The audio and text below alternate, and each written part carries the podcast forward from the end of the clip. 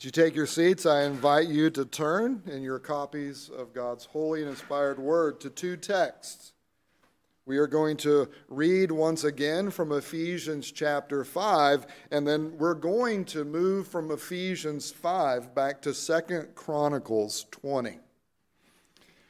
Second Chronicles 20 is one of those passages of Scripture that should ever and always be actively on the tip of your tongue.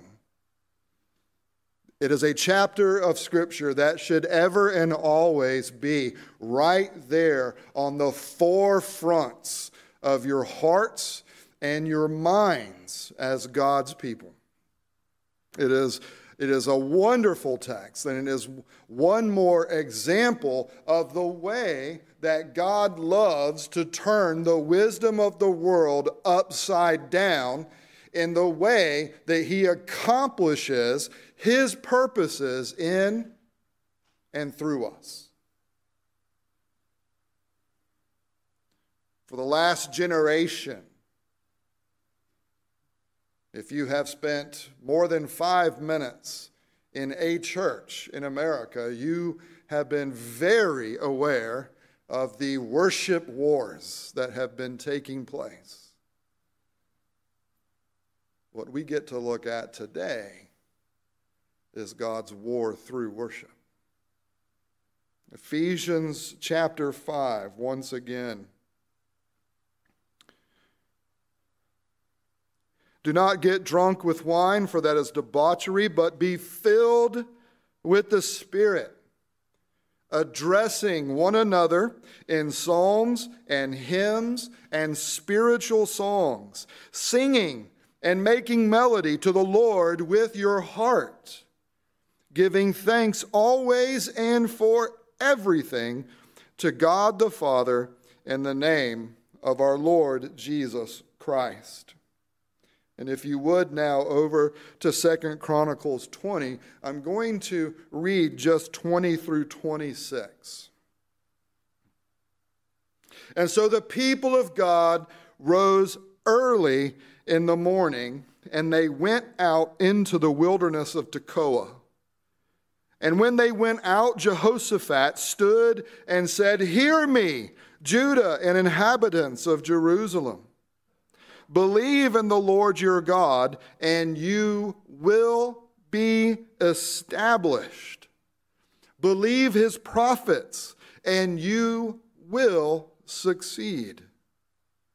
And when he had taken counsel with the people, he appointed those who were to sing to the Lord and praise him in holy attire. And he put them on the front line of the army.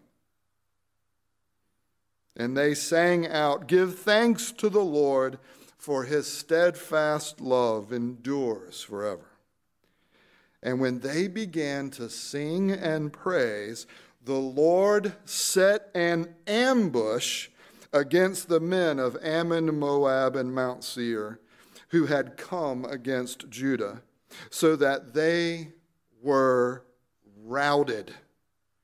For the men of Ammon and Moab rose up against the inhabitants of Mount Seir, devoting them to destruction. And when they had made an end of the inhabitants of Seir, they then helped to destroy one another. And when Judah came to the watchtower of the wilderness, they looked toward the horde, and behold, there were dead bodies lying on the ground. None had escaped. When Jehoshaphat and his people came to take their spoil, they found among them in great numbers goods, clothing, and precious things, which they took for themselves until they could carry no more. They were three days in taking the spoil, it was so much. On the fourth day, they assembled in the valley of Berakah, which means the valley of blessing. For there they blessed the Lord. Therefore, the name of that place has been called the Valley of Berakah until this day. This is the reading of God's word. Let's pray and ask for his assistance today. Our Heavenly Father, One of the biggest challenges that we have in taking up our cross and following our Savior Jesus Christ is embracing the unusual and abnormal ways that you like to accomplish your ends. And that is because we like to participate in ways that make sense to us. And we like to participate in ways that gives us a name as we participate. But you, O oh Heavenly Father, you love to do things for us so that your name may be glorified as we enjoy your blessing. And so help us today as we look into your scripture. Speak to us in a fresh way that our singing may be changed forever. It is in Jesus' name that we pray. Amen. Why do we sing? I mean, really. Is it just because, you know, throughout the history of things, you know, in the churches you grew up as children, when you went to church, you sang? Why do you sing? Is it just to bring God glory? In the worship wars that have taken place over the last generation, what has often happened is two different extremes have been reacting against one another, and what has been lost within that fighting is a balanced biblical understanding of singing. The Apostle Paul tells us in Ephesians 5 very clearly that as we are in the process of our sanctification, as we are learning to walk worthy of the calling with which we have been called in the extravagant grace of God in Christ, as we are growing in this sanctification, as we learn to walk, as he has said, in the sacrificial love of Christ, as we learn to walk in the light, as we have been made part of the light of God, exposing darkness, as, as we have been called to walk in wisdom, and as we are called to walk in the Spirit.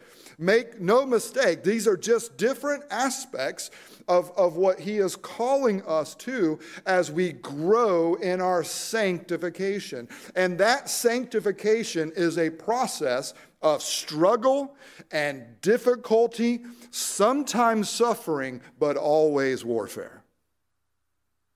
Now, yes, I know it's not until chapter 6 that we get into the spiritual armor, right? What we're looking at in summer Bible school this summer.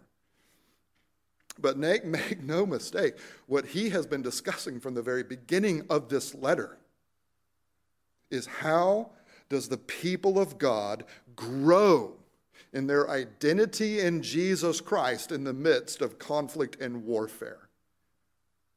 The church in Ephesus lived in a culture that wanted absolutely nothing to do with the one true God. And they especially wanted nothing to do with a suffering Savior who had died on a Roman cross. They wanted nothing to do with that. More than that, those who were following Jesus Christ and, and growing in their sanctification were becoming a threat to the city of Ephesus. They were becoming a threat to the darkness, especially as that darkness had been manifesting itself in witchcraft and, and through the practice of the dark arts. They are become a threat to the economy of Ephesus as, as people are turning to Jesus Christ and they're turning away from idolatry. They are no longer purchasing the little idols of Artemis that were made by the silversmiths as the people of God are embracing Christ and as they are maturing and growing in Jesus Christ, the result is also that there are people who are being rescued out of the darkness and who are being drawn into the kingdom of light along with the followers of Jesus. Do you see what is happening? Their, their very existence in Ephesus has become a threat. And it is a threat both in terms of the world it is a, a threat in terms of the flesh, and it is a threat in terms of the dark forces. And beloved, you and I live in the exact same situation. When you and I come to faith in Jesus Christ and we are re- redeemed and we are rescued out of slavery to sin and death and we are made free in Christ in order to embrace the, the effulgence of His glory and, and, and just how extravagant His grace is. When this happens, you go from being on one side of the warfare to being on a new side of the warfare. There is no neutrality. And with the Apostle Paul, in the midst of all this, what he says to the people of God if you're going to respond well, you need to walk in the Spirit. And here's what it looks like to walk in the Spirit. You relate to one another and you relate to God in psalms, hymns, and spiritual songs, both in the content of what is said in the psalms, hymns, and spiritual songs, and in the melody of what is sung. True worship is both vertical and horizontal. And when you and I are called into this place, what have we seen in, in, the, in our readings today? When we are called into this place by faith, we are called where? Into the heavenly places. When we are called into this place to worship, we are not called to come in here and, and create some service of worship. We are called to come in and through Scripture enter into the worship that is already taking place. We are invited through the summoning of God to participate in the festal gathering of the angels, the departed saints, who are put on display before us as living before the throne of God, responding to his glory with song. But who also is singing in that service? Well, the psalmist in Psalm 22 and the writers, the writer of Hebrews in Hebrews 2 has made it clear that Jesus himself is the sweet singer of Israel who is leading the song of his brothers. Who Jesus, when he was on the cross, took the words of psalms, hymns, and spiritual songs, took those words onto his own lips as they became expressions of his faith and as expressions of his trust, and as it became motivations of his obedience and devotion to stay on that cross when he didn't have to as the words of Psalm 22 were coming out of him on that cross, as they sustained him on that cross. He says that when I come through all this, I will stand in the congregation of my brothers and I will lead them in singing your praise. Who else is singing in the heavenly service? According to Zephaniah 3, it is also God the Father. That God the Father sings in response to the work of his Son. The Son sings to the Father and leads the people of God to sing to the Father, and yet the Father also is singing because of what his Son has made, uh, has made actual through the accomplishment of salvation through his cross and resurrection. That the Heavenly Father, we are told, is one who, because of the work of His Son, He sings. Is that how you hear the worship of the heavenly places? Where the Father is singing, where the Son is singing, and where the angels and departed saints are all singing? Because that's what we are told is happening when God draws us not just into the heavenly service, as he draws us into the echo of the eternal heavenly song.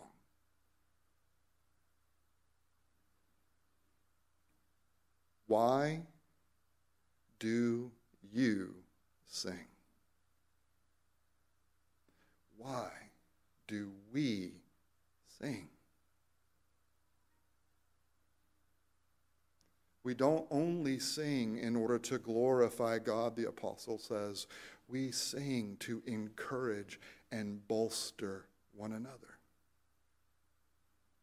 And when you re- go through the history of, of the Psalms and the, and the use of hymns and spiritual songs and worship, what you will find is those that are written well are songs that not only are directed from the congregation to God, but also where there is encouragement, where there is, where there is uh, uh, help, and, and where there is togetherness expressed in the singing one to another. Every song that we have sung so far today has been sung to bring glory to the Father, to bring glory to our triune God. And yet, also, if you look at the words, we've been singing to one another. What has been lost in the worship wars is these extremes of, well, either God is the only audience or that the, the people are the focus. The balance of the scripture says both. Because worship is a conversation, it is a dialogue between God and his people. And as we engage in that dialogue, we engage as those who enter into the song of Jesus as we sing to the Father and as we listen to the Father sing over us. But in Second Chronicles 20, there is this amazing revelation about what God does with singing. As we see a point to singing, as we see a purpose for singing that so often is left out in the conversations that God's people have about worship.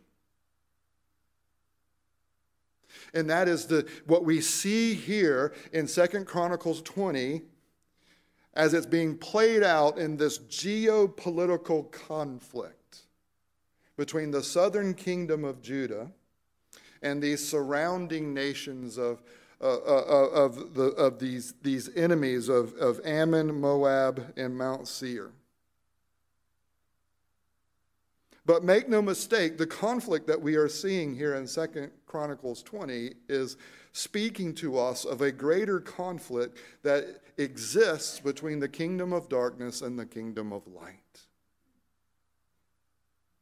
And so, just as the Apostle Paul is talking about that conflict within our sanctification uh, in Ephesians, the same thing is being put on display here for us in Second Chronicles 20.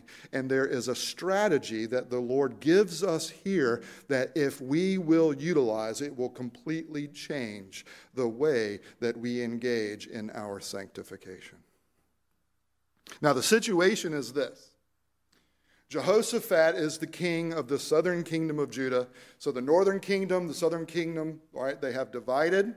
Ahaz is the, is the king of the north, the evil, wicked king of the north. And Jehoshaphat is the king of the southern kingdom. Jehoshaphat is described to us as a good king. He's one of the few good kings in the history of Israel. He is like his father David. And through uh, the faithfulness of Jehoshaphat, as he has entrusted himself to Yahweh, what is happening is Yahweh is blessing his efforts. And there is reformation and then there is revival that is happening in the southern kingdom. He, has, he is sending princes to take Torah out into the southern kingdom. And so the word of God is being taught in a fresh, in a new way throughout the land. Idolatry is being, uh, the idols are being broken. Idolatry is, is being pushed out, and the people of God are, are returning to true worship of the true God, and they are seeing reformation and they are experiencing revival. Good things are happening. The people of God are once again embracing their covenant Lord, and the covenant Lord is blessing them. Now, here's, here's how America thinks. All right, blessing has come, and so now the kingdom of Judah will have this nice, great time of peace and prosperity And the blessing that God is going to bring is that they just get to kind of coast with, with personal peace and affluence, kind of defining their existence. You see, that's how America thinks. That's not how God thinks. And that is certainly not how the dark forces think. The result of this reformation and this revival that is taking place is that now the southern kingdom is no longer going along with the pagan idolatry of the surrounding nations. They are sticking faithfully to Yahweh. And whenever the people of God have stuck faithfully to Yahweh, what has happened? The blessings of Yahweh are, have not only been blessings for them, but it has led to them having victory over their enemies. And so, what is happening is Ammon uh, and Moab and Mount Seir, they are now feeling threatened. Revival and reformation, growth. Growth has made them a threat. And so they come to attack. The southern kingdom at this time, it's, it's just two tribes. It's just two little tribes. And what happens is they find themselves surrounded by enemies. What are they going to do? And so they do three things here. And the first thing they do is they engage in this seemingly impossible situation by seeking the face of God. Earlier in chapter 20, in verses 6 and 7, Jehoshaphat prays, O Lord God, our Father of our fathers, are you not God in heaven? You rule over all the kingdoms of the nations. In your hand are power and might, so that none is able to withstand you. Did you not, our God, drive out the inhabitants of this land before your people Israel and give it forever to the descendants of Abraham, your friend? He recounts the, the covenant purposes of God. But make no mistake, what he does is he doesn't say, All right, let's summon the forces. He doesn't say, All right, let's start laying out our strategy. Let's start putting together our military plan. And what he certainly doesn't do, like the evil kings of Israel throughout their history, he doesn't say, Well, what, can, what kind of pact can we enter into with these pagan nations to save ourselves? Instead, they pray. And in their prayer, they do two things they review the character of God. Who is this God? How has he revealed himself to us? They review his character. They review the, the, the, the sovereign power of his presence and purposes where nothing can stand in his way. His power and his might is so immense that nothing can stand opposed to him. They review his character and they recount his redemptive deeds. And you could go on and on with this recounting. Did you not re- redeem us out of bondage and slavery in Egypt? Did, did you not bring us safely into this land to, to give this to us as an eternal inheritance? Did you not provide us judges throughout the time of when we would rebel against you, and yet you were gracious when we returned and, and provided us salvation? And they could have gone one thing after another, after another, but make no mistake, they review God's character, they recount God's covenant purposes and activities. Amy Carmichael, the Presbyterian missionary, has as famously said when you are at the end of your own resources, that is precisely when you are at the beginning of God's. And not, by the way, she doesn't mean by that that you've got to try all your own stuff first and then you can start taking advantages of God. What she is saying is once you realize that you are powerless. you are now right in that sweet spot to look to God and to His power. They engage their, their situation by seeking the face of God. Notice next, they enact a strategy of faith. Verse 12, Jehoshaphat, in, in, as he continues to pray, he says, We do not know what to do, but our eyes are on you. Beloved, there is a direct correlation between God's work in and through his people and the acknowledged helplessness of his people. We don't know what to do, but our eyes are on you. We don't know what to do, but we're going to trust you. Here's who you are. Here's your faithfulness from the past. We know that your purposes are not only past, but they are also future. So, right now, what we are going to do is as we recount the past, we are going to anticipate the future. And we're going to do this by simply trusting you.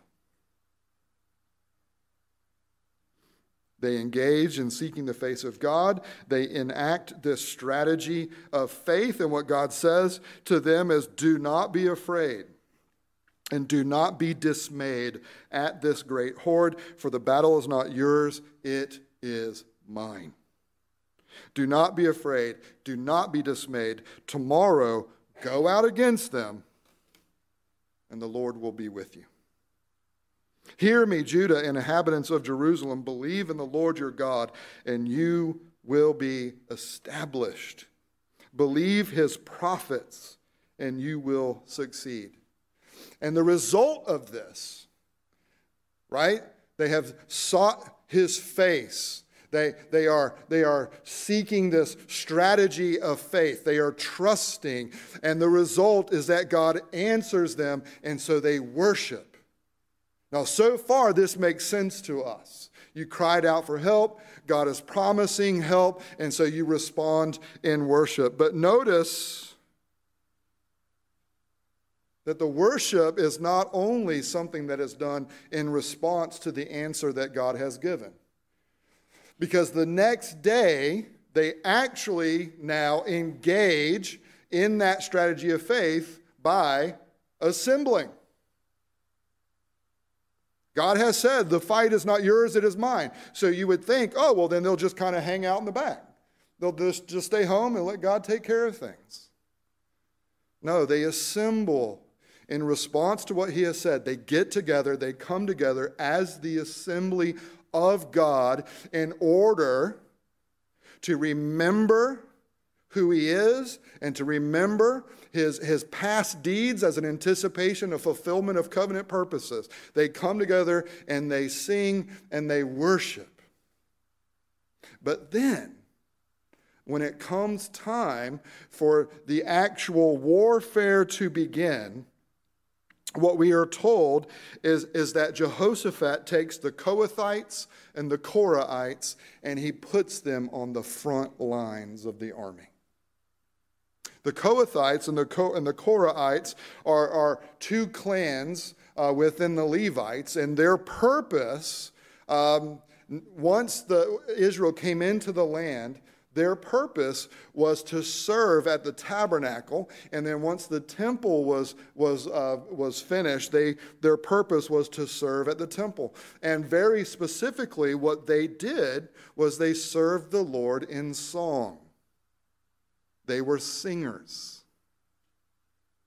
This is the choir dressed in holy attire whose purpose is to lead the people of God in song, whose purpose is to reflect the song of God to his people. And the choir is put on the front line of the army. Do you think they did that in the, independ- in the War of Independence?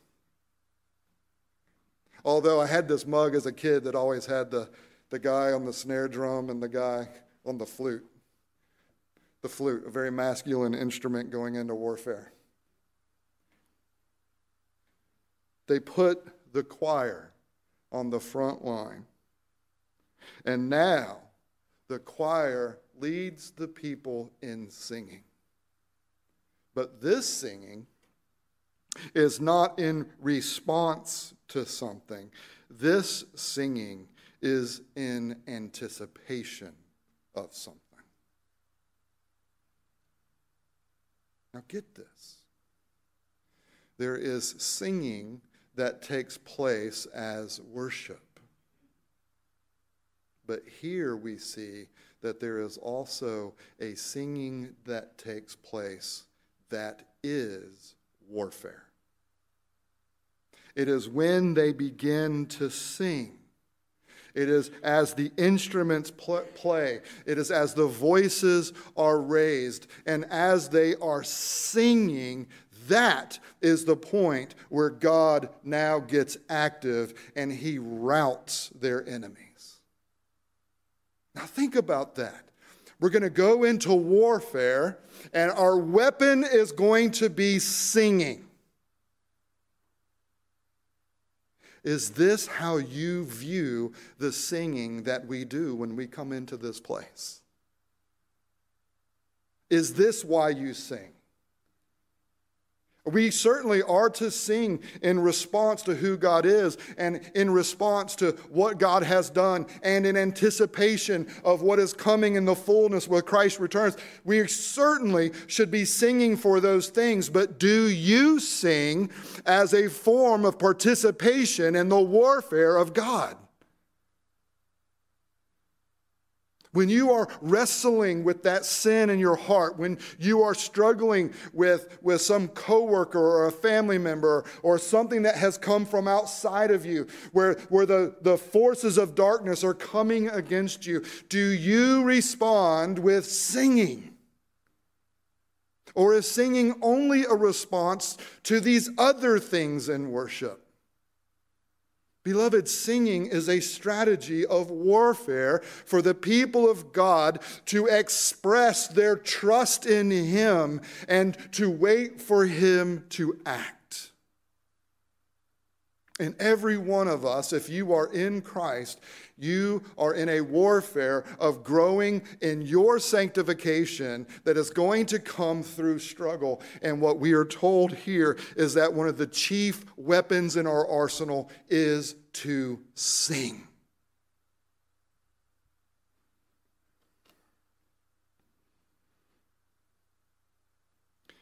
Martin Luther said, Music is a fair and lovely gift of God, which has often weakened and moved me to the joy of, uh, awakened and moved me to the joy of preaching. Music drives away the devil and makes people happy. Next, after theology, I give to music the highest place and the greatest honor. I would not change what little I know of music for something great. Experience proves that, that next to the Word of God only, music deserves to be extolled as the mistress and governance of the feelings of the human heart. We know that to the devil's music is distasteful and insufferable. And my heart bubbles up and overflows in response to music, which has so often refreshed me and delivered me from dire plague. You know what the Roman Catholic Church said about the singing that came out of the Reformation? Without the singing, that the gospel would not have taken hold. The Roman Catholic Church said if it was not for all of their singing, where this new gospel theology was put into song, if it wasn't for that, there would not have been success.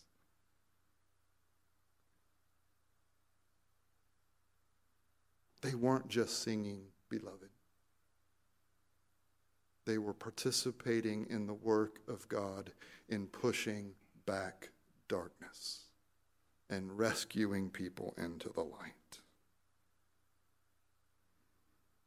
William Law, in his spiritual classic, A Serious Call to a Devout and Holy Life, has an entire chapter to encourage the people of God to sing the Psalms. He says, The Psalms create a sense and delight in God, and they awaken holy desires. They teach you how to ask, and they prevail with God to give. They kindle a holy flame and they turn your heart into an altar, your prayers into incense, and they carry them as a sweet smelling savor to the throne of grace. When it comes to your sanctification and when it comes to the mission of this church, is singing a weapon in the arsenal that we are using as participants in God's purposes. are you singing? How do you sing? Why do you sing? What do you want God to do in and through your singing? Or do you want Him to do anything? Have you been convinced that singing is only for Him to bring Himself glory? William Law says if you can't scurry up some worship in the church house, I know you ain't doing it on the battleground. Are you singing? When you come into this place, how do you sing? Why do you sing? What do you want God to do in you? What do you want God to do in your neighbor? What do you want God to do in our community? What do you want God to do in the nations? Because we sing. Singing is a powerful weapon in our arsenal to fight the good fight of faith. And so, beloved, we need to sing often.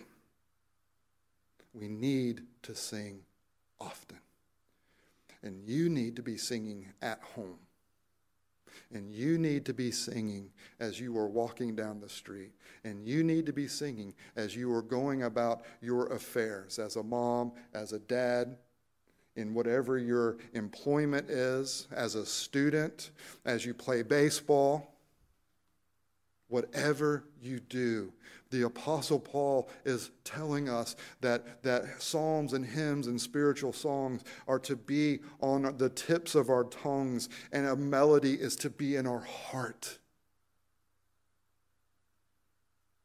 Because there is power in singing we need to be singing often. If you are struggling with a sin in your life and you are not singing, if you are not taking these solid, reformed hymns and songs onto your lips, if you are not uh, going deep into the Psalms and in order to make them part of your very breath and life, then you are not fighting well, you are not fighting smart. So sing. Sing often, and when you sing, beloved, sing to fight. Sing to look for the Lord, to push back the darkness. And that your life may be, bear witness to the light. Sing often, sing to fight. Know that the ministry of song is a ministry of warfare. And then lastly,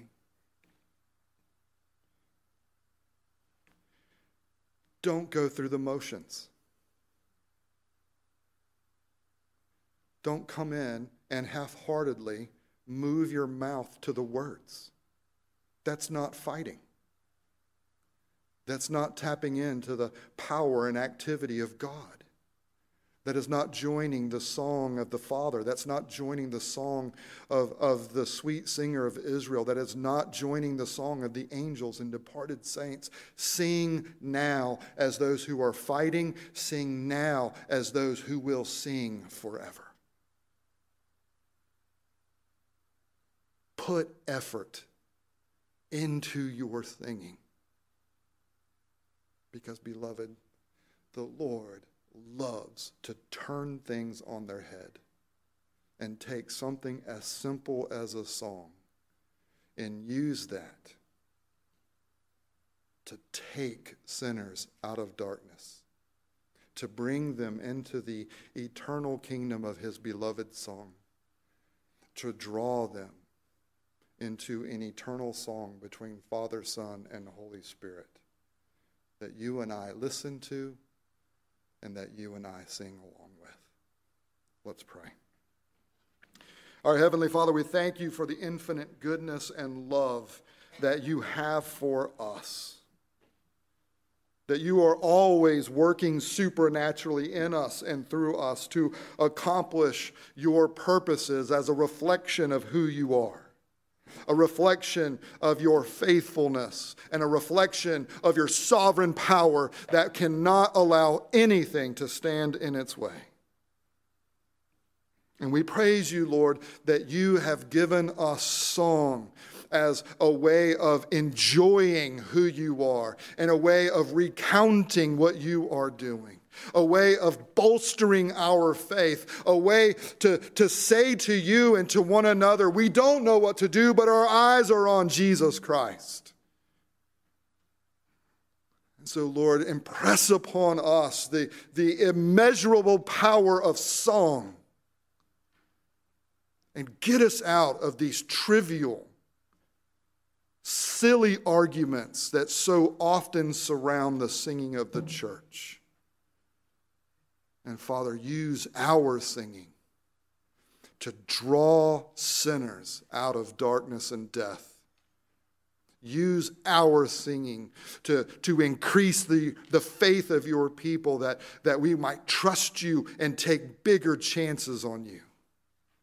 Use our singing to participate in the glory of the triune God, both now and forevermore, as even our singing is mediated and perfected through our heavenly high priest, Jesus Christ, who has clothed us with his holy attire and has made us the choirs of the New Jerusalem standing on the front lines of the battle. We pray this in Jesus' name. Amen.